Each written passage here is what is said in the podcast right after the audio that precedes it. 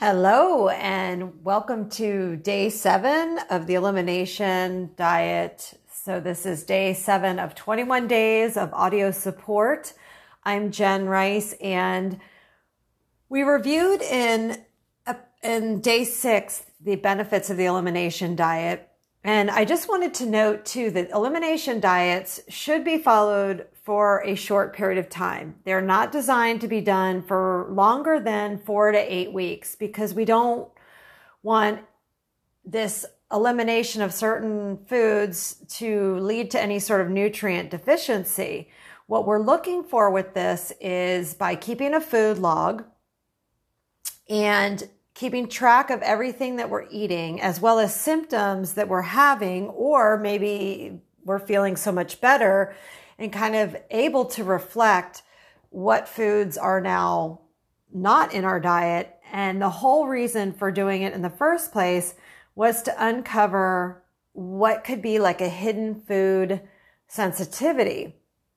If you're having Uh, digestive symptoms, indigestion, heartburn, bloating, pain, irregular bowel movements, no appetite, uh, can't seem to lose weight no matter what you try, uh, having body or neuro symptoms of headaches, uh, body aches, lots of brain fog, doing this elimination diet that you're now one week into. So literally, we are one third of the way there. I am so excited that I hope that you're feeling better in some ways and that you're already getting some relief from maybe a symptom or two and that you're seeing that in your own notes. So today is all about healthy lunch options and what to eat for lunch.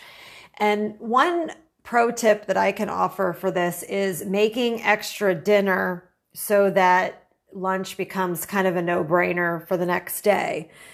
But you can certainly have a certain amount of items set aside that could be a go-to lunch, and these are a few of them. So be, because we have so many vegetables and uh, healthy fats, doing something like a cucumber or avocado ceviche could be a really great, different thing to do. You can have that uh, with something like maybe cucumbers or carrots that you can use as scoops. We're really not trying to add in a lot of, you know, breads or processed crackers and breads. So sticking to using vegetables to scoop the ceviche would be delicious and probably very filling. And you could have this with or without something like hummus. And then a Greek quinoa, sweet potato salad, something that is, is going to be hearty. So the sweet potatoes are going to fill you up.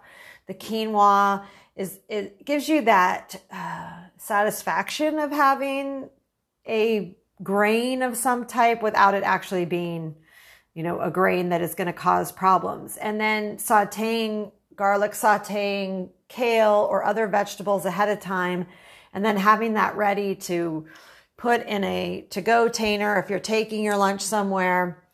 That that is really so helpful. I know I pre-made on the weekends soups. So something like a vegetable turmeric soup is an option. You can make your own uh, homemade chicken soups. I definitely would, uh, if you're doing anything with noodles, you want them to be a gluten-free noodle, like made from either brown rice or chickpea noodles, but you can play around with making your own soups. And there are so many recipes that you can have a little bit of fun with this and making larger amounts of food so that you can either put some in the freezer, always have it there. I know for me, for lunch, I was always trying to make sure I had fresh lettuce ready, making a salad. I still to this day often bring a salad to lunch, but it's the toppings that really make the salad. So topping your salad with things like, uh, whether it's fruit, maybe pears or apples, and other things like nuts, like walnuts or pecans are great salad toppers. Just making sure you have those things in your shopping cart and ready to go makes it for an easy day before prep. So I hope that you are finding that you can get a little bit creative with lunch items. We want to try to get away from the, I know before I did the elimination diet, sandwiches were really high up there. Our lunch meats were something I often ate, and we're, we're definitely avoiding all lunch meats at this time.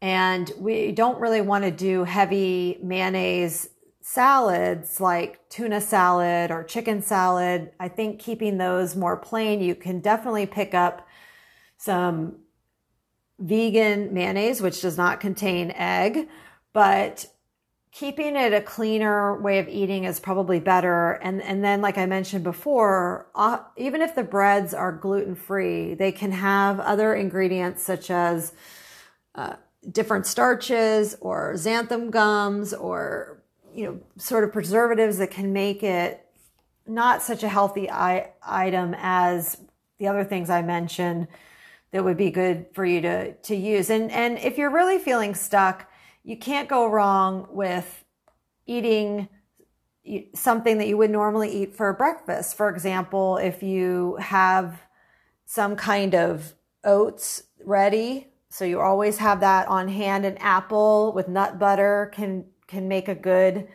uh, addition to that, as well as s- smoothies in general. If you're feeling like you just cannot, you know, get all the things together that you want, relying on a smoothie that's ready to go will be such a lifesaver and keep you moving forward. And that can be as simple as something you're just going to mix with a little plant-based milk, or something you're actually going to go ahead and blend up with some frozen fruit or something like that.